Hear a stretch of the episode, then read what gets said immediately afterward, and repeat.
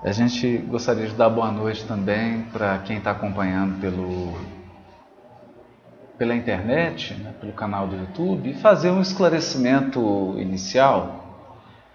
Essa reunião é uma reunião de estudo dos trabalhadores do MEIMEI e dos trabalhadores do C, que agora se juntaram e são trabalhadores únicos de uma mesma casa, de uma mesma causa. E o nosso espaço ele é muito limitado. Por essa razão, a gente é, entendeu que seria mais proveitoso que a reunião fosse feita só para os trabalhadores, para que a gente se aprimore, é, aperfeiçoe os nossos conhecimentos, a nossa reflexão, nosso nível de espiritualidade em contato com esses textos da revelação principalmente porque aqui o nosso esforço é de conectar a primeira revelação com a segunda revelação central na figura de Jesus, que é o nosso guia e modelo, e também elementos da terceira revelação que ajudam a esclarecer os aspectos espirituais que estão nas entrelinhas dessas páginas, desses ensinamentos. Por isso, a gente não abre para o público geral até porque a casa não comporta receber os amigos e os amigos dos amigos. Por isso a gente achou melhor transmitir simultaneamente pela internet, porque as pessoas podem acompanhar, mas lembrando que não se trata de uma reunião para transmitir para a internet, nem algo formal.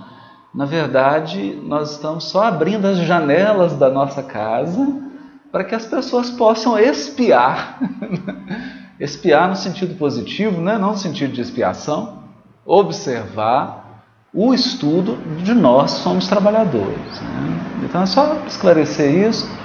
Por isso nós não convidamos, não colocamos nenhum convite na internet, é algo mesmo só para quem está aqui ligado à tarefa. E como alguns queriam participar, a gente abriu essa possibilidade, a tecnologia permite. Outra coisa que a gente sempre vai falar aqui é que nós estamos estudando. A minha posição aqui é uma posição de facilitador, apenas coordenador do processo, mas essa reunião é reunião comunitária em que todos refletem, opinam, falam, fazem perguntas, fazem observações. Nós estamos aqui estudando, somos alunos. Né? Isso é importante ser frisado. Né? Outra coisa que a gente gostaria de frisar, e que a gente, assim, como se fosse uma bandeira dessa reunião, né? está no livro de Isaías, capítulo 55, versículo 10. Ele diz assim: Porque assim como descem a chuva e a neve dos céus, e para lá não tornam, sem que primeiro reguem a terra e a fecundem e a façam brotar para dar semente ao semeador e pão ao que come?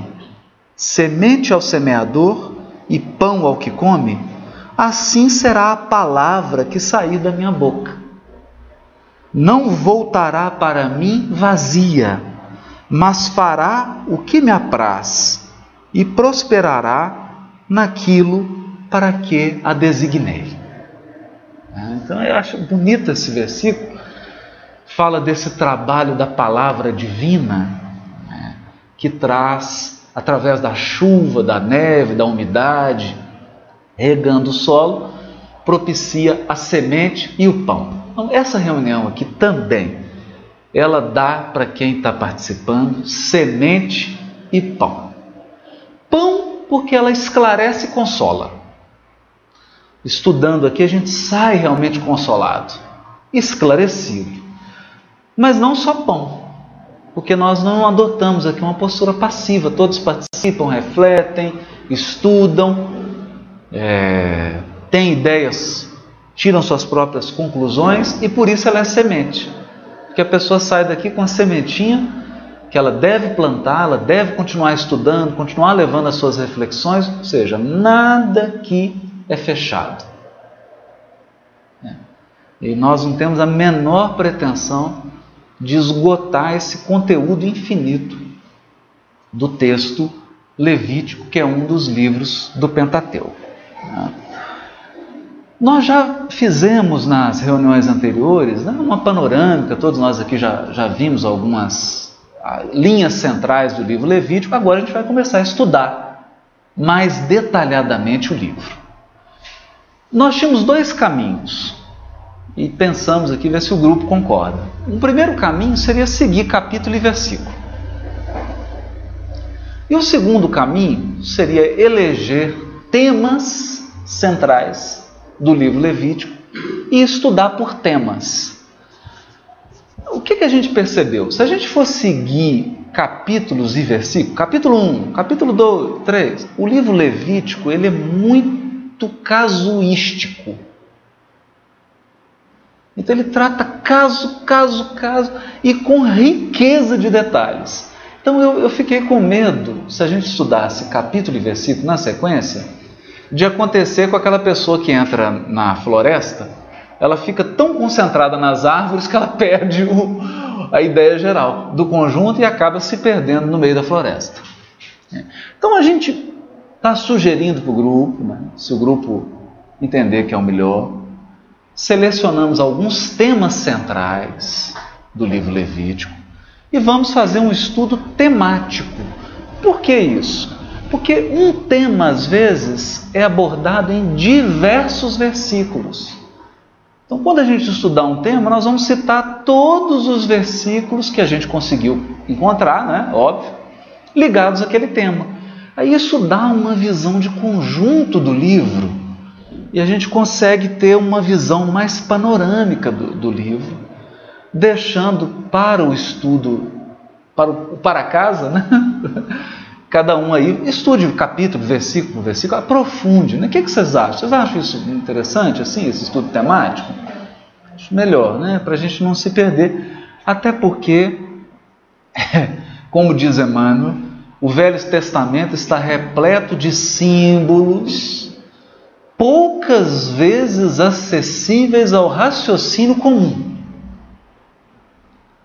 Então, de vez em quando, sai uma fumacinha na cabeça porque a gente não consegue, é muito difícil mesmo. Não são símbolos fáceis, não são metáforas gratuitas. Exige um, uma compenetração e eu diria até mais.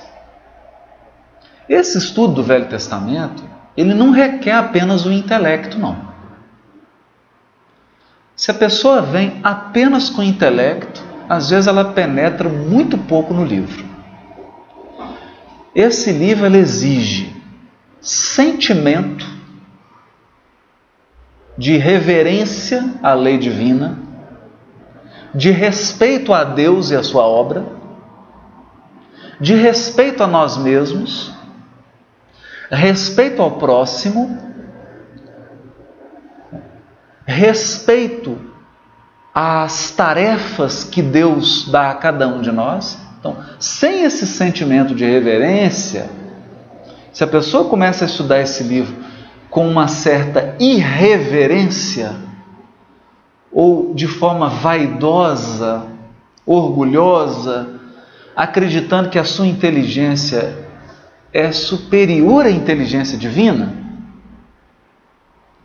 ele consegue muito pouco. Muito pouco mesmo. Então é preciso conjugar esse sentimento de reverência, de sintonia e a inteligência. E um terceiro elemento que é a inspiração. Inspiração. Porque as fontes da revelação estão em Deus e nos espíritos encarregados de distribuir a revelação divina. No nosso caso, Jesus, o Cristo, o governador espiritual do orbe. Se nós aqui não fizermos um processo de conexão com essas fontes da revelação, a gente não consegue avançar muito. Não? Então, isso é, é, é, muito importante. Essas três coisas muito importantes: não? sintonia, sentimento de reverência, de amor e intelecto. Porque de vez em quando aqui a gente sente que fica difícil mesmo, mas com muita calma, com, com cuidado, a gente tem certeza que nós vamos chegar. E aproveitar também, mandar um beijo, um grande abraço para a irmã Aila que está acompanhando, já mandou a mensagem dizendo que estava aí, e pedir para ela para ela corrigir qualquer coisa e mandar o, as observações dela, mandar no, chat, mandar no chat as observações, as sugestões, né? porque é, é uma irmãzinha mais velha que a gente tem e é sempre bom, né? Contar com, a, com as sugestões dela.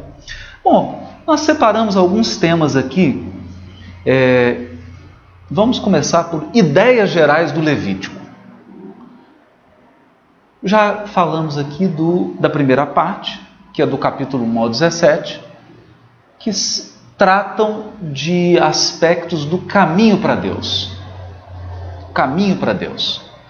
E depois do capítulo 18 ao 27, a, o caminho com Deus, a caminhada com Deus. Então a primeira parte, aproximação de Deus, a segunda parte, comunhão com Deus. Vamos comentar um pouquinho porque essas duas ideias, é, todo mundo está lembrado? Está lembrado, Sheila, disso? Está, né?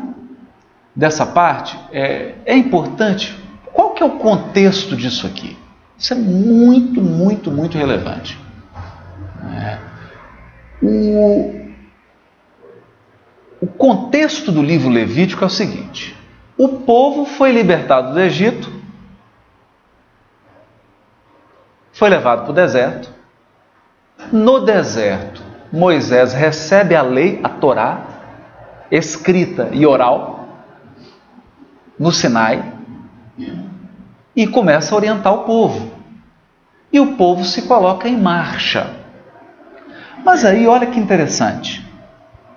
No capítulo Êxodo, livro Êxodo, capítulo 25, versículo 8 a 9, Moisés recebe uma ordem muito curiosa.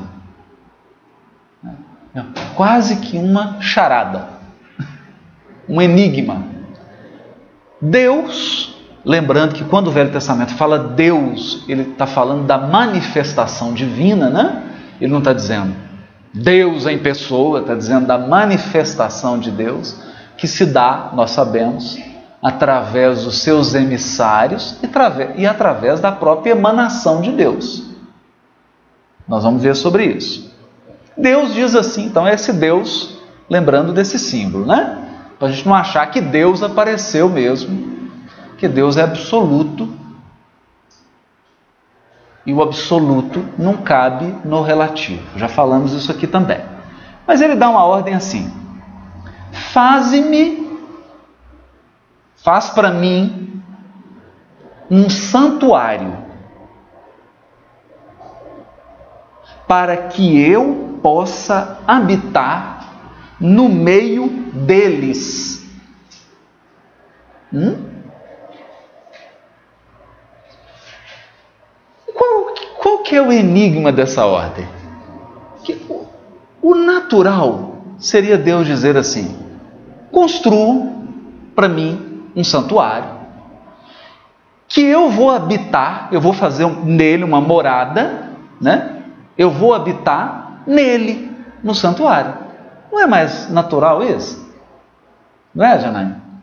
Não é natural. Não é? Você fala assim, você chama um arquiteto e diz assim: constrói para mim essa casa que eu vou habitar. Aí o arquiteto pergunta: quantas pessoas vão morar na casa? Ah, eu, minha esposa, tem dois filhos. Né? E aí ele faz uma casa adequada à necessidade daquela família. E aqui Deus diz isso também, e ele dá ordens específicas, ele dá inclusive a medida detalhada. Ele dá palpites até na decoração. a mobília vai ser de tal madeira, vai ter assim, tal cor, tal tamanho. Dá ordens detalhadas. Mas ele não fala assim, constrói para eu habitar nele, no santuário. Ele diz assim: faz-me um santuário para que eu possa habitar no meio deles. Deles? Deles quem? Do povo. E é aqui que está o enigma.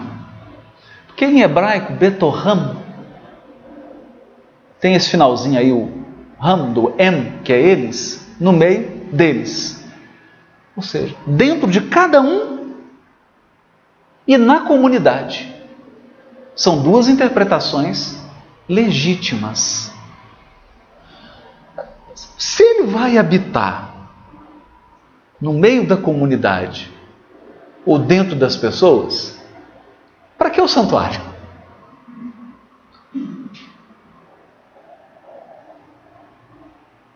Olha que curioso isso. Então, essa, são aí os primeiros símbolos profundos do Velho Testamento. Aí a gente imagina santuário, a gente já logo imagina uma igreja moderna, né?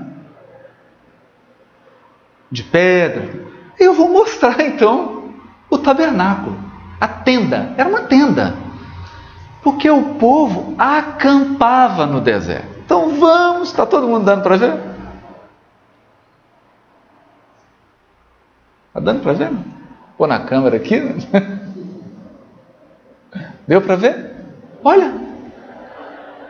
As tribos acampadas em torno da tenda. Estão vendo esse, esse, esse quadrado? Está todo mundo vendo? A tenda grande aqui, ó, cercando.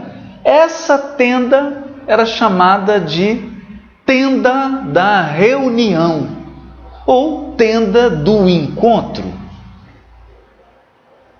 reunião, porque os filhos de Israel se reuniam em torno, está vendo que eles acampam? Eles se deslocam tendo essa tenda no centro.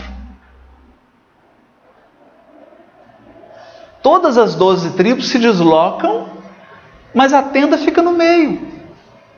Ou seja, toda a comunidade se reúne em torno da tenda. E é a tenda do encontro, por quê? Estão vendo essa fumacinha aqui? Não é uma fumacinha simples, é uma nuvem. É a chamada nuvem da presença de Deus.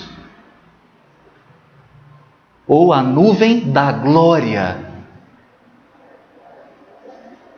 Que acompanhou durante os 40 anos no deserto, essa nuvem acompanhou o povo no deserto ela simboliza a presença de Deus no meio do seu povo. E por que não dentro de cada criatura? Todo mundo viu, né? Deixa eu mostrar uma outra figura aqui muito interessante também. Como é que as tribos se deslocavam? Cada tribo era um acampamento. Eram 12 tribos. Elas se reuniam de três em três, cada uma tinha uma bandeira. Então, uma tinha uma bandeira do touro, outra tinha uma bandeira da águia, outra bandeira de um homem. Olha que interessante. São, são aqueles quatro animais que estão lá em Apocalipse, né? Depois nós vamos falar disso mais detalhadamente. Estou só. Como que ela se deslocava? Atenção,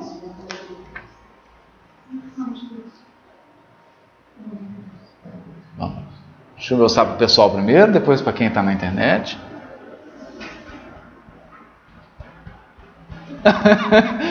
Vista de cima do deslocamento da tribo. Alguém está desconfiado? Não digam nada por enquanto. Essa é a vista aérea do deslocamento das tribos.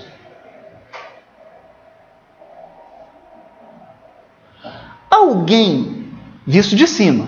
Só que os israelitas estavam vendo de baixo. Eles conseguiram ver? Talvez não, né? Mas nós estamos vendo de cima agora. Está lembrando alguma coisa? Ou é impressão minha? Vocês acham que teve assim um planejamento nesse deslocamento? Alguém aqui acha que os espíritos interferem na nossa vida? Eu estou começando a achar de ordinário eles vos dirigem. Será que o povo hebreu foi dirigido no deserto? Foi conduzido?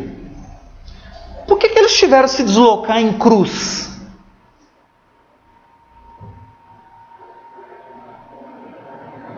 Esse é o para-caso. Não vamos falar. Senão vai perder a graça. Vai perder a graça. Então, três tribos, três tribos ao norte, três tribos ao sul, três tribos ao leste, três tribos ao oeste.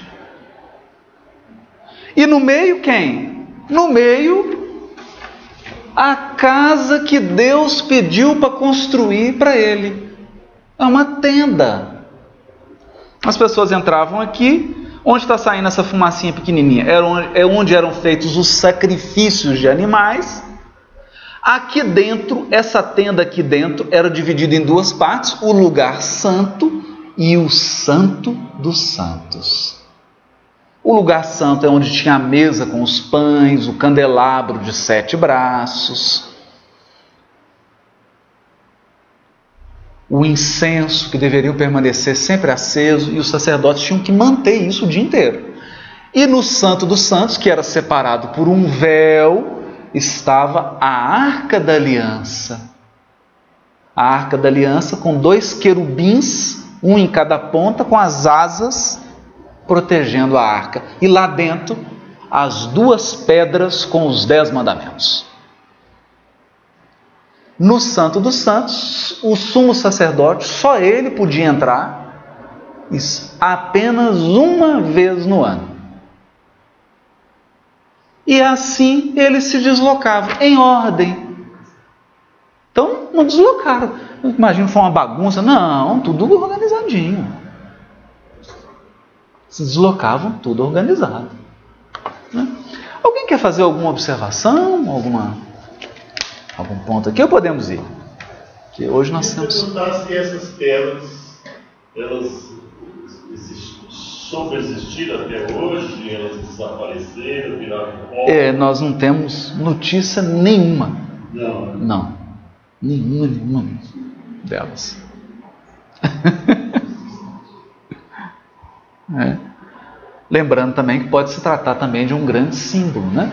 É. Não podemos descartar essa hipótese. Então, o que, que nós gostaríamos de enfatizar aqui? Quando Deus dá a ordem para a construção da tenda do encontro, e nessa tenda o tabernáculo, o santuário, qual que era a ideia dele? que o povo se aproximassem dele. Deu, deu agora? Tá, como é que está ficando claro? Não está ficando mais claro agora? Então, metade do livro Levítico trata-se de regras para se aproximar dessa tenda. Porque você não podia se aproximar dela de qualquer jeito. Regras para se aproximar. Por quê? Porque lá estava a presença de Deus através da sua nuvem. Na segunda parte, quando você já estava diante da presença de Deus, havia regras de santidade que não poderiam ser quebradas, senão você não poderia permanecer na presença de Deus. Então, regras para se aproximar de Deus, capítulo 1 ao 17. Capítulo 18 a 27, regras para permanecer junto de Deus. Então, nós podemos dizer que a primeira parte se refere à purificação, sacrifício. Tudo tem a ver com você tem que estar puro para se aproximar de Deus. Essa é a ideia. Eu não posso me aproximar de Deus em estado de impureza. Essa é a ideia geral. Quais são as impurezas? Aí o livro vai descrever.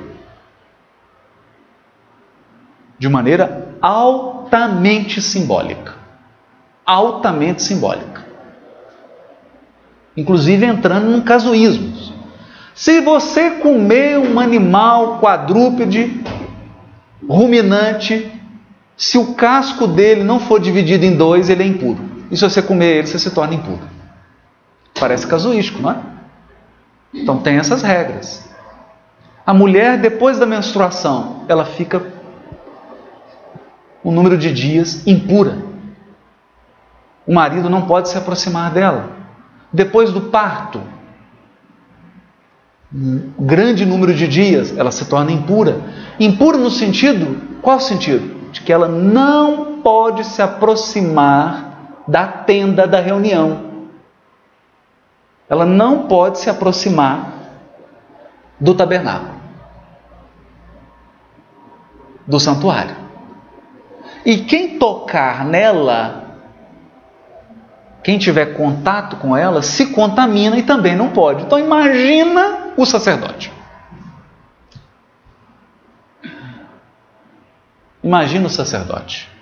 Então, nessa primeira parte do Levítico, nós temos um conjunto de sacrifícios de animais, oferecimento de cereais, etc., que nós vamos ver detalhadamente, cuja finalidade é purificação.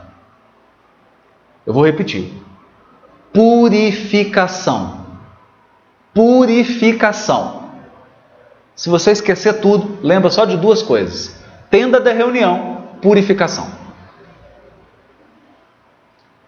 segunda parte. E quem já está na presença? Aí tem as regras. Eu não posso permanecer em comunhão com Deus, na presença de Deus, sem santidade. Que nós já falamos aqui, que vem do Kodesh, aquilo que está reservado para Deus. A ideia é de que aquilo que está a serviço de Deus está com exclusividade. Eu vou citar um versículo que talvez ajude a gente a entender o que é santidade. Não se pode servir a Deus e a mamão. Ninguém tem dois senhores. Você não pode ser um vaso que uma hora recebe um conteúdo de, de Deus, outra hora um conteúdo de mamão. A ideia de santidade é uma ideia de eu estou reservado, eu estou absolutamente entregue ao serviço ao culto a Deus, à adoração a Deus e mais do que isso, à obediência a Deus. Então, dessas duas ideias centrais, nós vamos trabalhar isso em detalhes, né? Isso aqui é são ideias centrais. Eu tinha alguma coisa em relação à idade para se aproximar da tenda? Tinha, tinha. Pois é. é, se, é, é, tinha idade, sim, é, para se aproximar, não é? E daí surge toda essa ideia dos 13 anos, do cumprimento das obrigações, da maioridade penal e civil. Então tem, tem tudo isso, né? Exige-se essa maioridade, um homem e uma mulher na sua maturidade, na sua maioridade. Agora, como é que as coisas estão ficando claras? Então, muitas regras são dadas e até hoje não são compreendidas. Mesmo se você indagar a um sábio judeu, por que, que esse peixe é puro para ser consumido e aquele não é puro? Tentou-se já dar uma explicação sanitária, uma explicação médica, mas nunca, nenhuma dessas explicações são assim totalmente convincentes. Mas há algo muito interessante. Tem uma ideia por trás a ideia da obediência. Se você for capaz de obedecer, você é puro, você se santifica. Olha que interessante isso. Porque a ideia que está por trás disso é que nem sempre nós seremos capazes de compreender o que Deus quer. Mas nós somos sempre capazes de fazer o que Ele quer de nós. Porque Deus jamais nos pede algo que a gente não possa fazer. E se Ele pedisse algo que nós não podemos fazer, seria uma afronta à sua inteligência, à sua sabedoria, à sua justiça e ao seu, ao seu amor.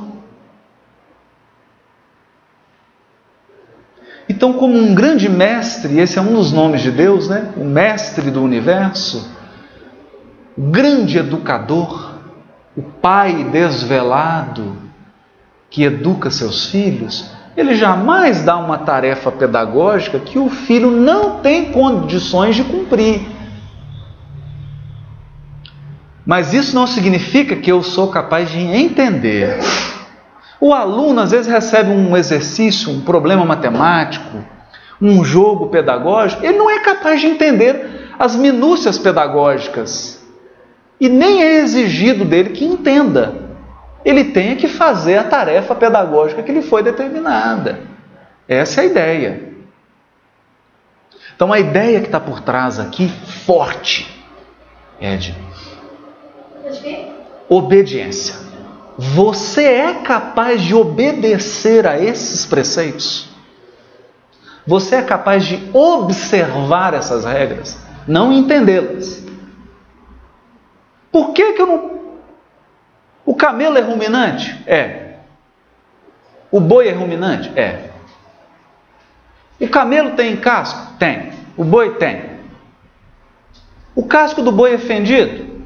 É fendido. O do camelo é? Alguns são, mas tem uma membrana. Não pode comer o camelo, pode, pode comer o boi. Ah, eu não estou entendendo. Não, não é para entender. Você não pode comer ele. você não tem que entender. Não pode comer o camelo. Ponto final. Se você comer o camelo, você está ingerindo um alimento impuro então, essa é a ideia que perpassa o livro Levítico.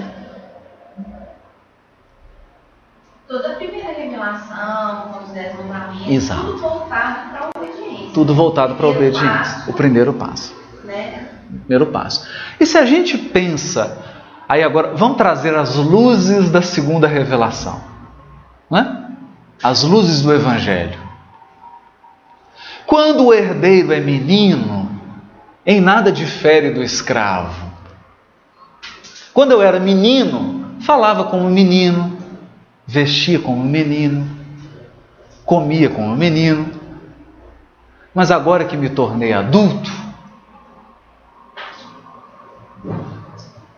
qual é a ideia que está por trás disso? De que houve uma evolução da humanidade, nessa fase ela está numa infância espiritual e você não fica explicando para uma criança de dois anos a razão de tudo das coisas que ela tem que fazer.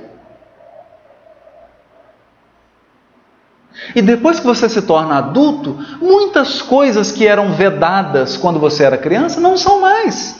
Tudo me é lícito, mas nem tudo me convém.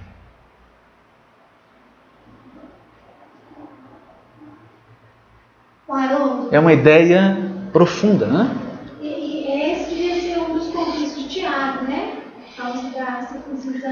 Isso. E, aí Paulo é. e ele não abre mão disso. Conflito de Tiago e mais, Sheila. Você imagina Simão Pedro, o sonho que ele tem. Um lençol grande desce do céu, quando abre o lençol cheio de animal impuro, que segundo as regras do Levítico não poderiam ser comidos. E a ordem: Simão, coma. Ele fala: Eu não como alimento impuro. tá certo, né? mil anos obedecendo. Aí a voz diz assim para ele: Não tornes impuro aquilo que Deus purificou.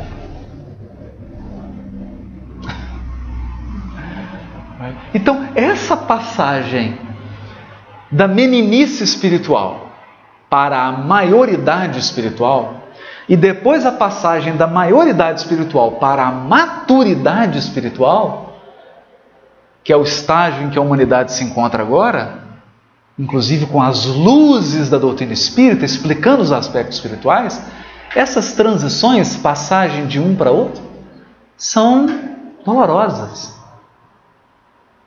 desafiadoras. Desafiadoras. Né? Mas vamos prosseguir.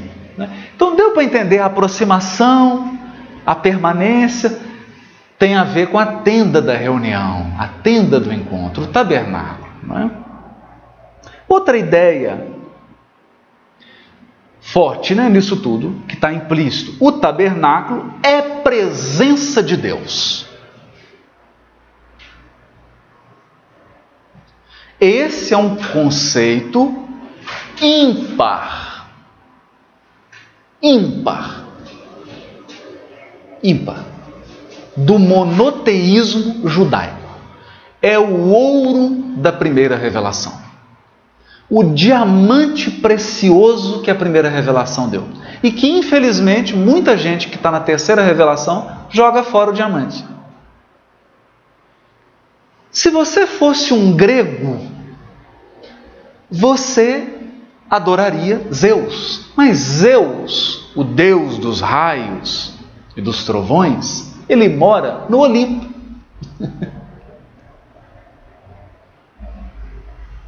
De vez em quando ele vem à Terra, e quando vem é para namorar e para engravidar alguma mulher. Toda vez que o Zeus veio à Terra, ele engravidou uma humana e deixou um filho semideus. É o que diz a mitologia grega. O Deus de Israel, o Deus de Abraão, de Isaac, de Jacó, é um Deus presente. Ele está 24 horas na comunidade, no deserto, tomando sol, tomando poeira, vento, tempestade de areia, sofrendo com o povo, do lado dos seus filhos. E mais, alimentando através do maná, matando a sede através da rocha que saía água, orientando a marcha. Então, esse Deus presente, Kardec vai recuperar na codificação. Ele vai dizer assim: através do fluido cósmico, do éter, os cabalistas conheciam isso, os cabalistas conhecem que o éter é a emanação de Deus. Né? Então Kardec vai dizer o quê? Que a, no, a criação está mergulhada no fluido cósmico. Por isso Deus tem ciência de todas as coisas.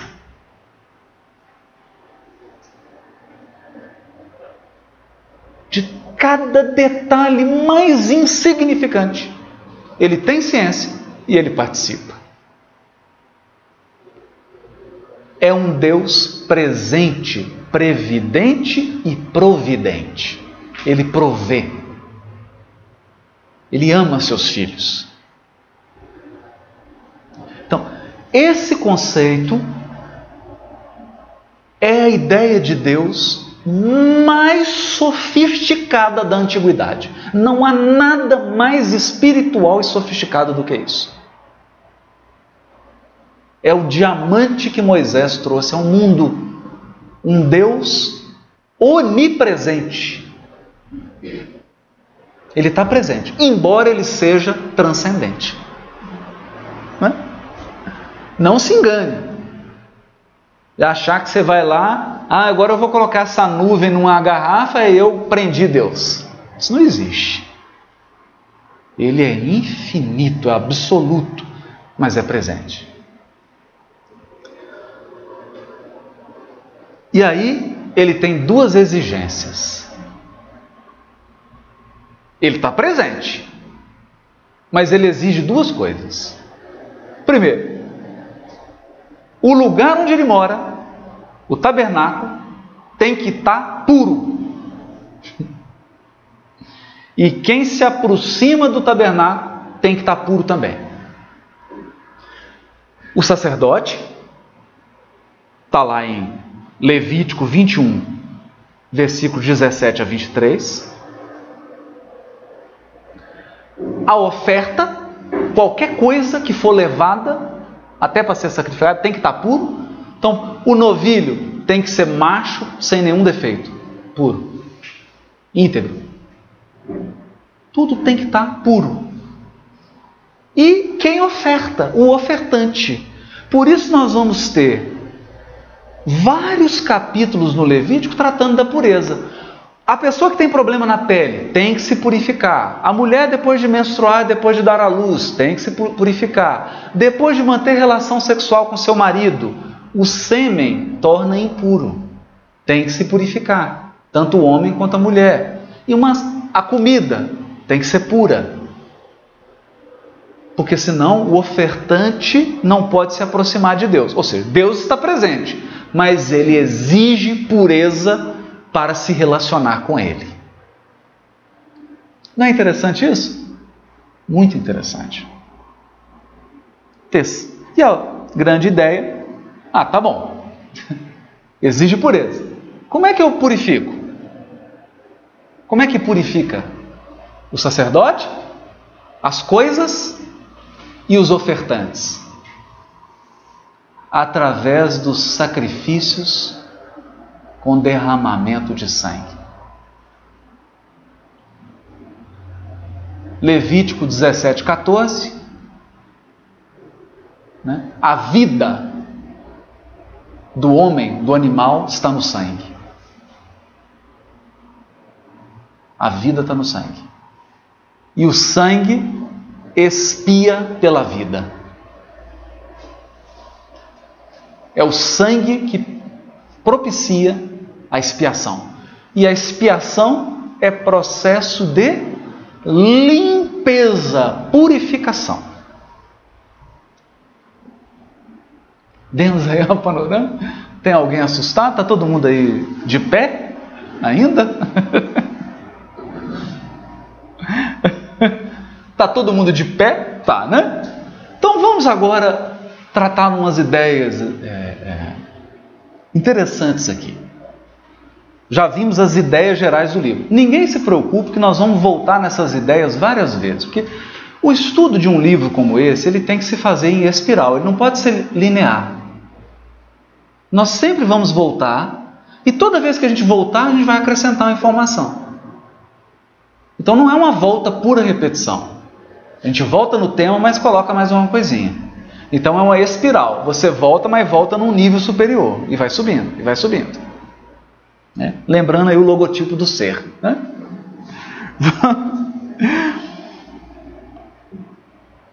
Vamos falar um pouquinho sobre Deus. Nós não vamos aqui ficar tratando sobre Deus, vamos falar no que interessa para entender o livro Levítico. Tá? Só aí, vamos lá, Deus. Há um versículo que está no livro Deuteronômio, capítulo 29, versículo 28, que seu Honório adorava, seu Leão, Sobral, eles adoravam esse versículo. Amavam. Esse versículo diz assim: As coisas encobertas, ocultadas, ocultas, pertencem ao Senhor, ao nome, de, ao Adonai, ao tetagrama, a Deus ao Senhor nosso Deus. Porém, as reveladas, ou seja, as descobertas, as desveladas, nos pertencem, a nós e a nossos filhos, para que cumpramos todas as palavras desta lei. Não está dizendo aqui para que a gente compreenda todas as palavras, não está dizendo isso. As coisas ocultas pertencem a Deus e as reveladas a nós, aos nossos filhos. O que, que isso significa? Nós só temos acesso ao Deus revelado, não ao Deus oculto. Ah, meu Deus do céu! Quem trabalha isso é a Kabbalah, ou Kabbalah judaica. Eles trabalham e dá uma trabalheira, porque eles falam no chamado Ensof o Deus ilimitado. Aí eles trabalham. Olha o que eles pensam. É interessante. É interessante. Deus não é absoluto? É absoluto, não é? Se ele não se manifestar, como é que você tem acesso a ele? Não tem.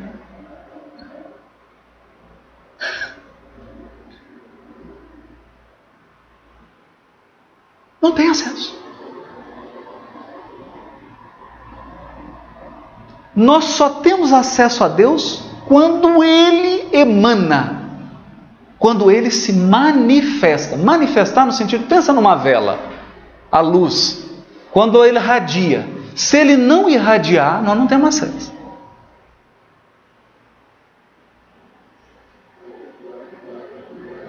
E como é que eles chamam a irradiação de Deus? É a árvore da vida, são as sefirot as emanações de Deus, que são os atributos de Deus. Como que você tem acesso à bondade de Deus? Só se ele manifestá-la. E mesmo quando Deus manifesta a sua bondade, você tem acesso a um pedacinho da bondade, porque ele é muito mais bondoso do que o que ele manifestou. Acho que todo mundo agora saiu uma fumacinha assim na cabeça, né? Mas saía na cabeça dos cabalistas também. A ideia é que é o seguinte: há uma parte de Deus oculta.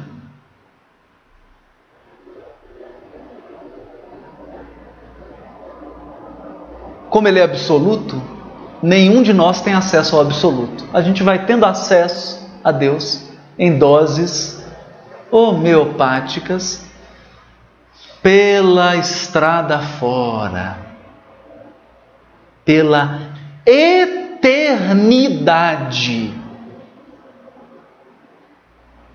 para sempre Deus vai se revelar. Deus vai mostrar um aspecto dele que até então a gente não teve acesso. Por isso, Sonora adorava esse versículo. As coisas ocultas, encobertas, pertencem ao Senhor nosso Deus. Pertencem só a Ele. Não pertencem a nenhum ser criado enquanto ele não manifestar, enquanto isso não vier a lume, a luz, vier a luz mesmo, enquanto não se tornar criação, nós não temos acesso. Nós só temos acesso à revelação. Então nós estamos dizendo isso porque Deus está na, no tabernáculo? Tá, mas a parte que Ele quer que esteja, a emanação dele, não Ele todo. Meu Deus, que ideia. Tá difícil, Tânia? Muito? Não, tá. Deuteronômio, capítulo 29, versículo 28. É, vamos tentar entender isso aqui? Eu chego, já que nós estamos em Minas Gerais, Mineiro, Guarapari, né? É praia do Espírito Santo. Chego na praia do Espírito Santo, Guarapari, com um copo d'água e encho o meu copo d'água de água do mar. O mar cabe no meu copo d'água? Não cabe. Vai caber algum dia?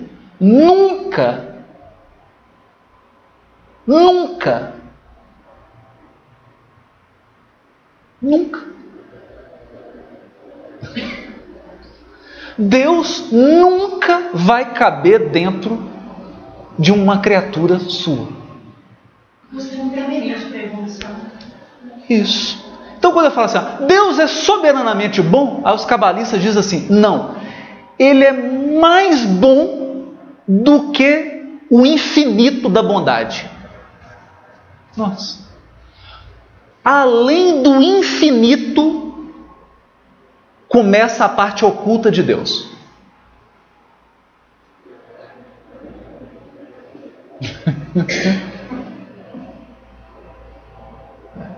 é, eles dizem assim: ó, isso é a Ensof, o ilimitado, o indizível. O intelecto humano é incapaz de definir. Porque definir é o que? É por limite. O que é definir? Estabelecer limites. Como é que eu vou estabelecer limites no ilimitado? Não tem jeito. É, importante dizer isso para a gente já falar, ai, meu Deus. Então nós já começamos a pensar, eu lembro tem um amigo, Otaciro Rangel, um beijo para ele, grande amigo, lá em São Carlos, grande físico, pesquisador do Instituto São Carlos, trabalhou lá com astronauta Marx, né? um grande físico mesmo. E ele, nós já estamos conversando, ele está escrevendo um livro, inclusive, né? falando sobre a parte primeira do livro dos Espíritos, do ponto de vista da física. E ele está começando a raciocinar o seguinte: olha, se o universo conhecido e a teoria do Big Bang for verdadeira, o universo tem 15 bilhões de anos. Então tem outros universos, porque Deus nunca esteve inativo.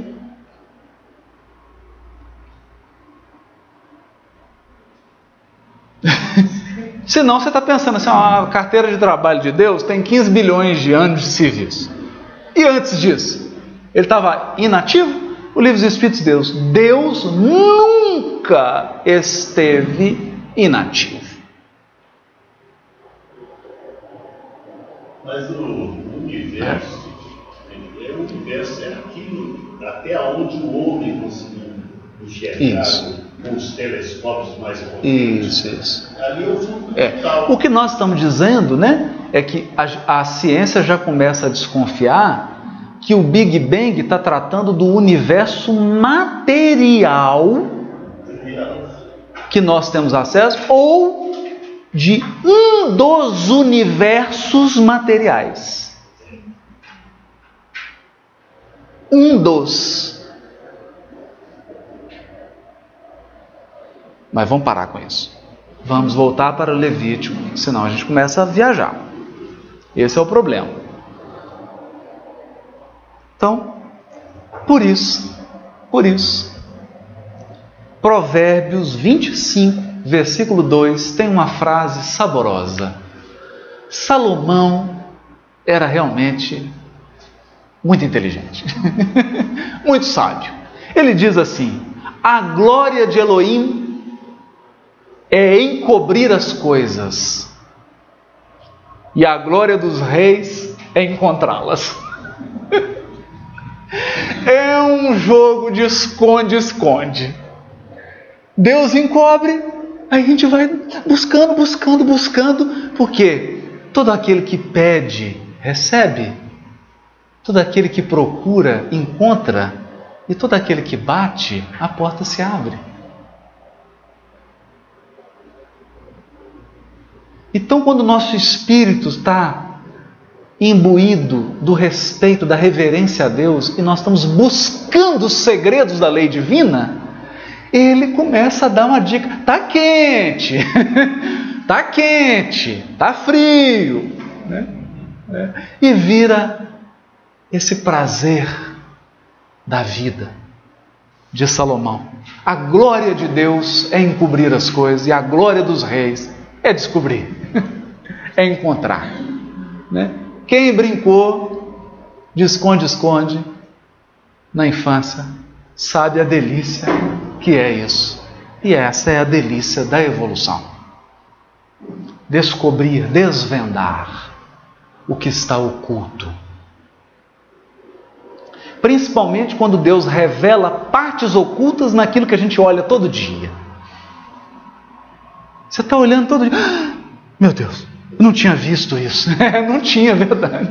Ele escondeu na sua frente. Né? Aliás, Deus adora esconder as coisas na nossa frente, que é o lugar mais difícil da gente ver. Voltou? Bom, então vamos. Então é como esse microfone. Ele tem hora que ele vem tem hora que ele vai. Some. Não é? Uma das designações de Deus, isso é muito importante, porque muita gente faz confusão nisso. Deus é chamado. Vamos fazer um exercício aqui. Imagine-se agora, feche os seus olhos. Imagine você com pelo de camelo. Não tem essa roupa confortável, não. Pelo de camelo, sandália, ou no máximo um vestidozinho de linho, andando no deserto. Se alguém está achando que está quente, não viu 47, 52 graus, no sol. Você olha e você vê o que? Coisas materiais, palpáveis, concretas. De repente, você sente aquele ventinho, o vento, a brisa, o ar. Você vê o ar? Não. Se ele estiver puro, você vê o ar? Não vê. Você sente ele? Sente. Ar, vento, em hebraico, é a mesma palavra que espírito. Então, Deus é o Ruar, o vento, que são espíritos. E porque eles estão 100% a serviço de Deus, quem está 100% a serviço de Deus é santo ou santificado. Então, o Espírito Santo, quer dizer, a gente confunde isso. Tem os Espíritos santificados que vêm da parte de Deus e são Espírito Santo, letra minúscula, e tem o Espírito. O artigo definido, tudo caixa alta. Esse é Deus. Ele vem, você não sabe de onde ele veio, não sabemos, nem para onde ele vai. Ele é peregrino. Ele vem, se manifesta, mas não se iluda. Não se iluda. Ele é absolutamente livre. Por isso que Jesus, quando o diabo chega para Jesus e fala assim: Olha, por que, você não pula daqui? Porque está escrito: Os meus anjos te carregarão para que teu pé não tropece em nenhuma pedra. Não é isso? Está dito? Que Deus vai proteger? Aí Jesus fala assim para ele: Mas também está escrito: não tentarás, ou seja, não provarás, não colocarás Deus em prova. Não testa Deus, não. Por quê? Se ele não quiser fazer o teste, você está frito. Você pulou, fala, pai, eu estou testando para ver se você vai me proteger. Ele fala assim: não vou fazer o teste.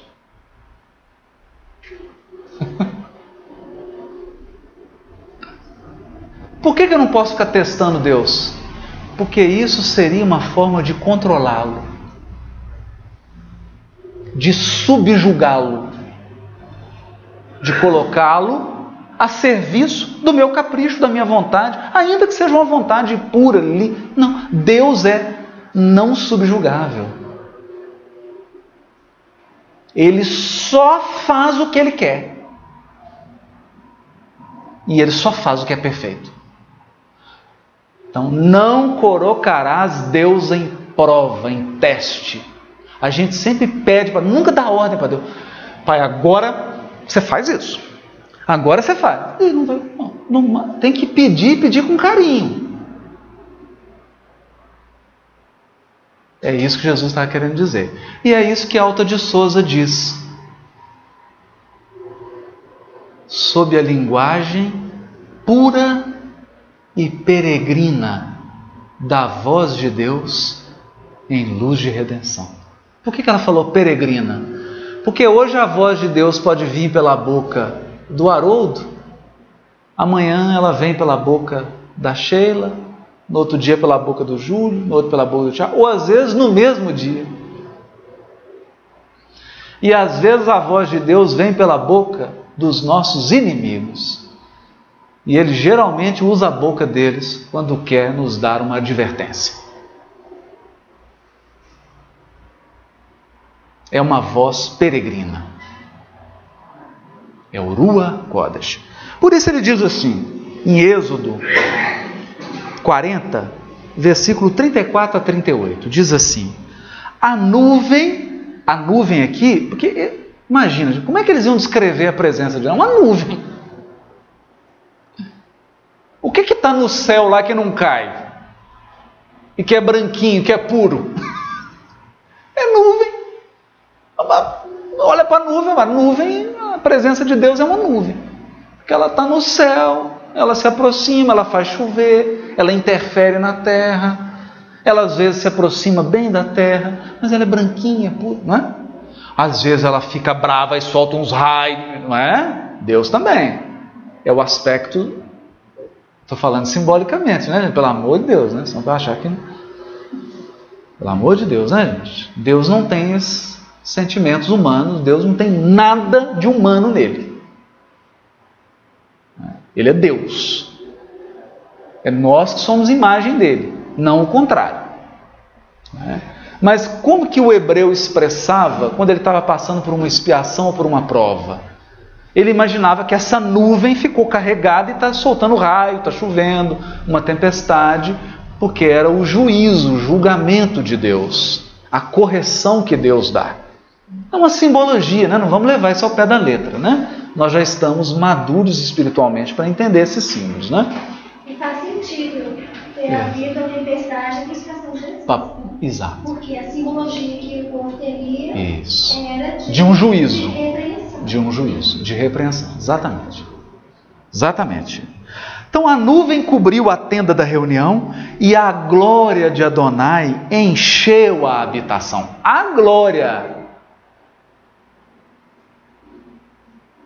Não falou que é ele. Uma emanação dele encheu a habitação. Moisés não pôde entrar na tenda da reunião porque a nuvem permanecia sobre ela e a glória de Adonai enchia a habitação. Então Moisés não pôde se aproximar. Por quê? Porque não tinha recebido ainda as orientações de purificação para poder entrar na tenda e encontrar-se com Deus. Todo mundo deve estar se perguntando: tá bom, gente, já entendi a tenda, a aproximação, a nuvem, a necessidade de pureza, mas que tenda é essa? Vamos trazer um pouquinho de doutrina espírita para nos ajudar?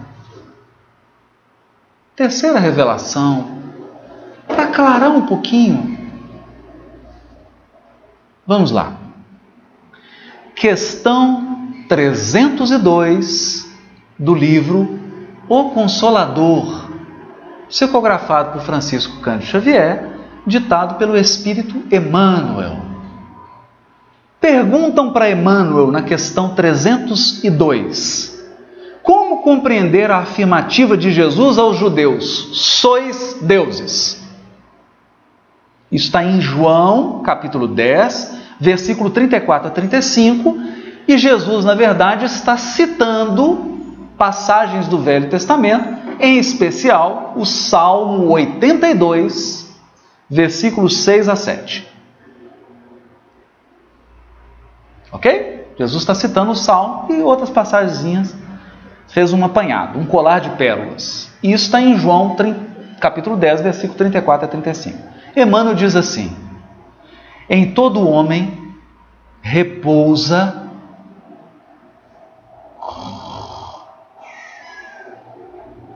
repouso a partícula da divindade do Criador.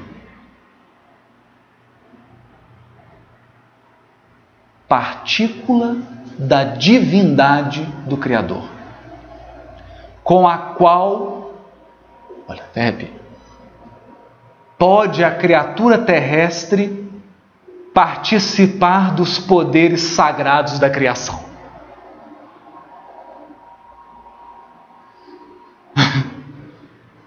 participar dos poderes sagrados da criação.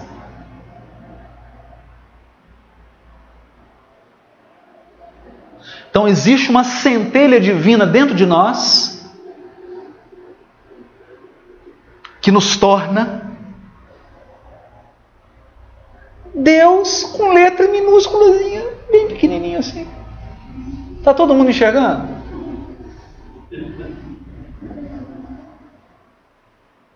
Mas essa centelhazinha, esse DNA de Deus que tem dentro de cada ser, permite que a criatura tenha poderes divinos, poderes de cocriação. Nossa, mãe. O espírito encarnado ainda não poder, ponderou devidamente o conjunto de possibilidades divinas guardadas em suas mãos. Dons sagrados.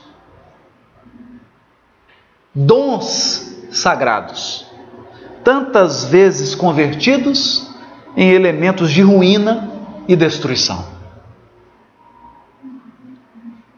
Entretanto, aos poucos, não, desculpa, entretanto, os poucos, os poucos homens que sabem crescer na sua divindade, crescer na sua divindade pela exemplificação e pelo ensinamento, são cognominados na terra de santos e heróis.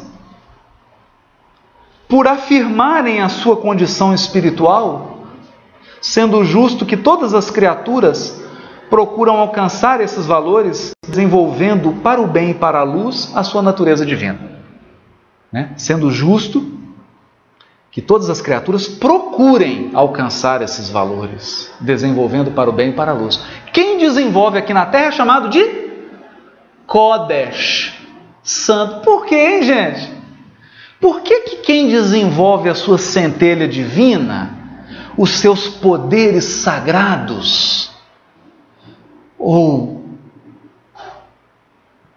como diz Emmanuel, o conjunto de possibilidades divinas, os dons sagrados, os poderes da criação que estão nas suas mãos, ele é chamado de santo, porque ele se aproximou de Deus que é santo. Então ele santificou-se. Ele desenvolveu os dons sagrados que Deus colocou no seu coração. É isso que Emmanuel está dizendo. Vamos continuar? Vamos. Questão 303, do mesmo livro. Emmanuel, qual o sentido do ensinamento evangélico? todos os pecados ser-vos-ão perdoados, menos o que cometerdes contra o Espírito Santo. Mateus 12, versículo 31. É onde está essa afirmativa. Mateus 12, 31. Essa pergunta é importante para a gente. Porque esse negócio de espiar pecado não é o Levítico? Está dizendo que todos os pecados são perdoados, menos um, aquele que é cometido contra o Espírito Santo.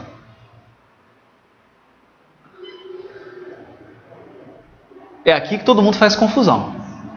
Porque pensa nos espíritos que estão a serviço de Deus, mas não é, não é isso. Quem é o Espírito Santo? O Ruach Kodesh no Velho Testamento? É Deus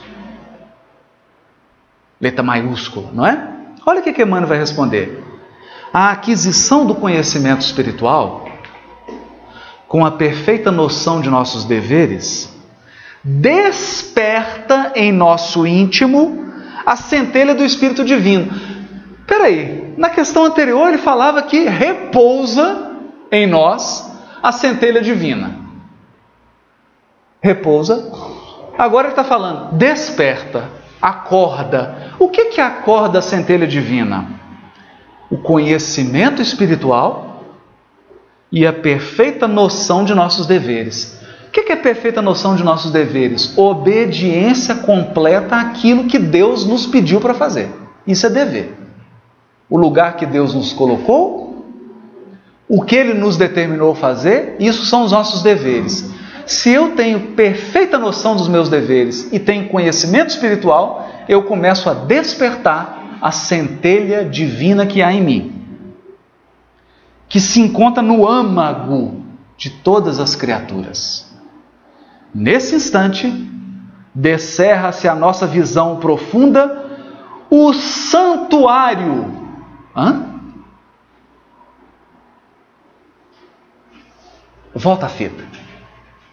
Volta aí, Tiago. Descerra-se a nossa visão profunda, o santuário da luz de Deus.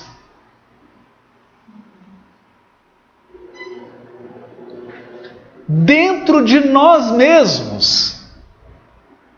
Onde está o santuário com a nuvem da glória de Deus, da luz de Deus? Onde está o santuário? Qual é o santuário que Levítico está falando?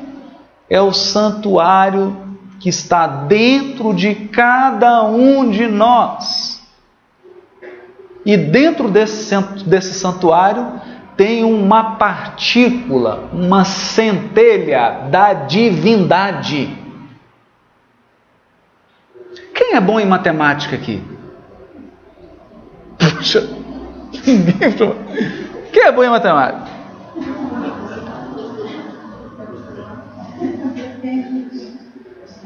Quanto que é infinito dividido por 2? Hã? Infinito dividido por 100. Quanto que é o infinito de Deus dividido por todas as suas criaturas? Qual que é o tamanho da centelha divina que nós temos dentro de nós? Não vamos dizer, não sejamos pretensiosos, hein? Não é do tamanho de Deus, hein? Por isso que os cabalistas diziam: Deus é maior do que o infinito.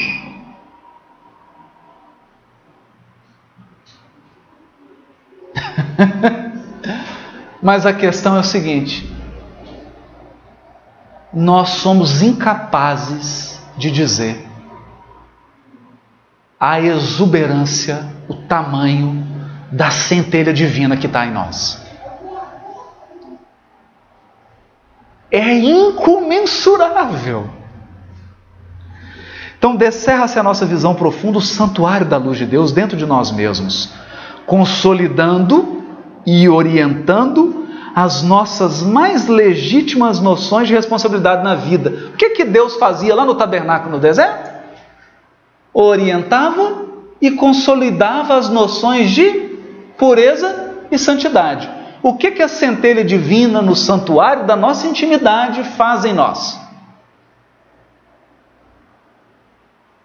Orienta e consolida as noções de responsabilidade na vida. Enquanto o homem se desvia ou fraqueja, distante dessa iluminação, seu erro justifica-se, de alguma sorte, pela ignorância ou pela cegueira. Todavia, a falta cometida com a plena consciência do dever, depois da bênção do conhecimento interior, guardada no coração e no raciocínio, essa significa o pecado contra o Ruach Kodesh, ou pecado na presença da centelha divina, na presença de Deus. Porque a alma humana estará então contra si mesma, repudiando as suas divinas possibilidades. Eu estou abrindo mão dos dons divinos que Deus me deu para sujar as minhas mãos.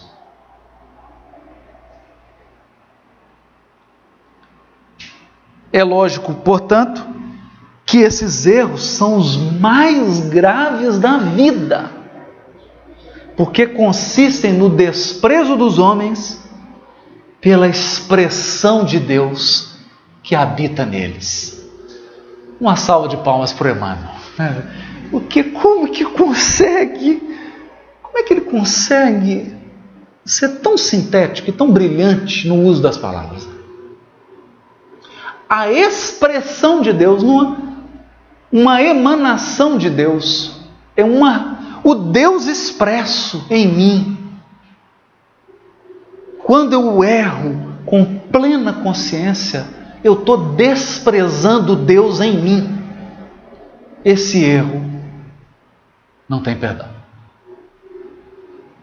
Tem reparação, expiação,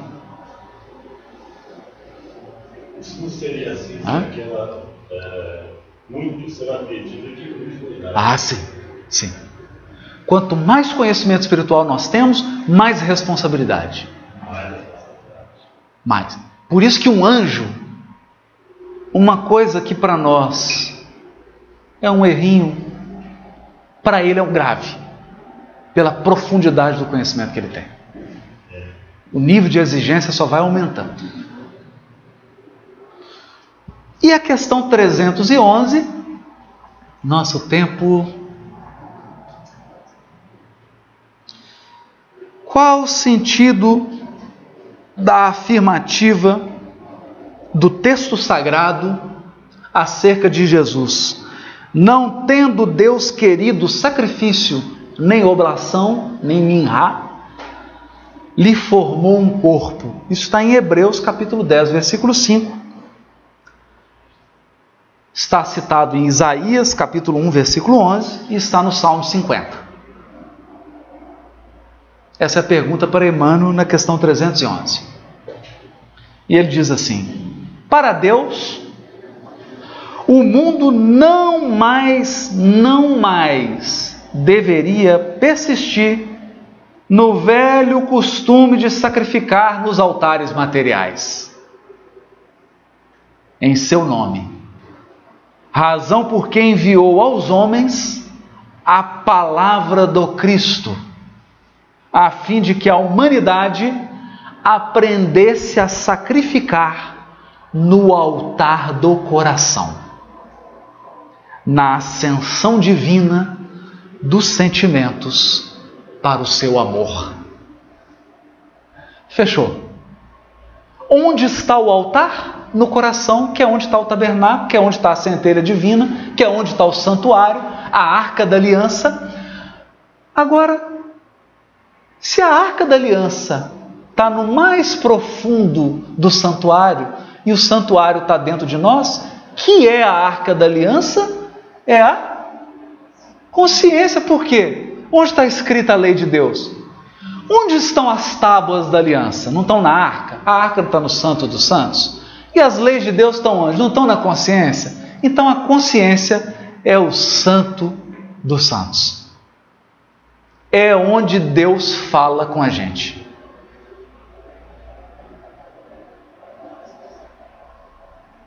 Por isso, você pode dar milhões de razões Todos os seus amigos podem te dar apoio, mas se a sua consciência não te aprovar, significa que a voz de Deus está falando dentro de você. Filho, você errou e você sabe que errou.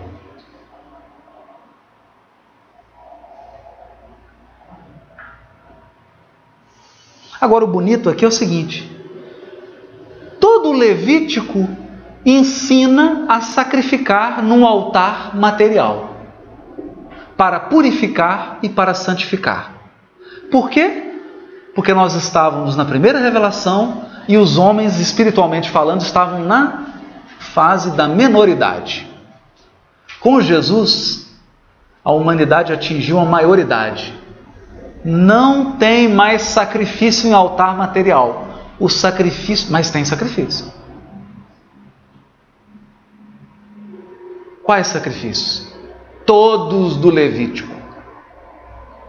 Todos. Por isso nós estamos estudando Levítico. Todos os sacrifícios do Levítico, só que agora imateriais, interpretados numa perspectiva espiritual. E o altar agora é o coração. O tabernáculo agora é o templo interior. todo aquele que cumprir as minhas palavras.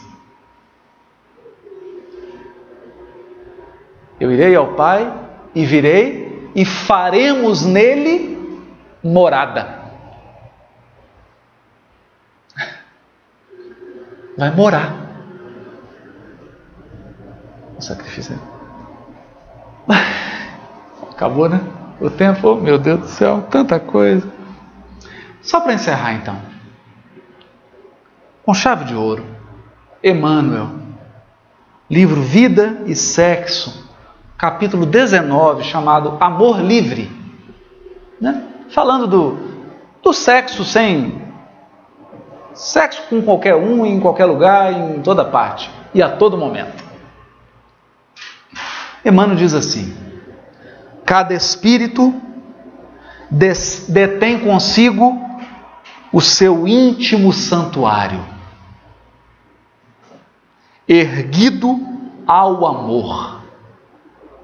Espírito algum menoscabará o lugar sagrado, entre aspas, o lugar sagrado de outro espírito sem lesar a si mesmo. Está aqui, está vendo? Né? Meu irmão, tuas preces mais singelas são ouvidas no espaço ilimitado, mas sei que às vezes choras consternado ante o silêncio da força que interpelas. Volve ao teu coração. Não. Volve ao teu templo interno e abandonado. A mais alta de todos os santuários. Eu vou mudar aqui. Prazer-te, porque você entrou lá e voltou alegre e deslumbrado. Por quê? porque você esteve diante da presença de Deus que está dentro de você. Ouve o teu coração em cada prece. Deus responde em ti mesmo e te esclarece com a força eterna da consolação. Compreenderás então a dor que te domina. Sacrifício, sob a linguagem pura e peregrina da voz de Deus em luz de redenção. Alta de Souza, Parnage Lentum, resumo do livro Levítico. E até a semana que vem.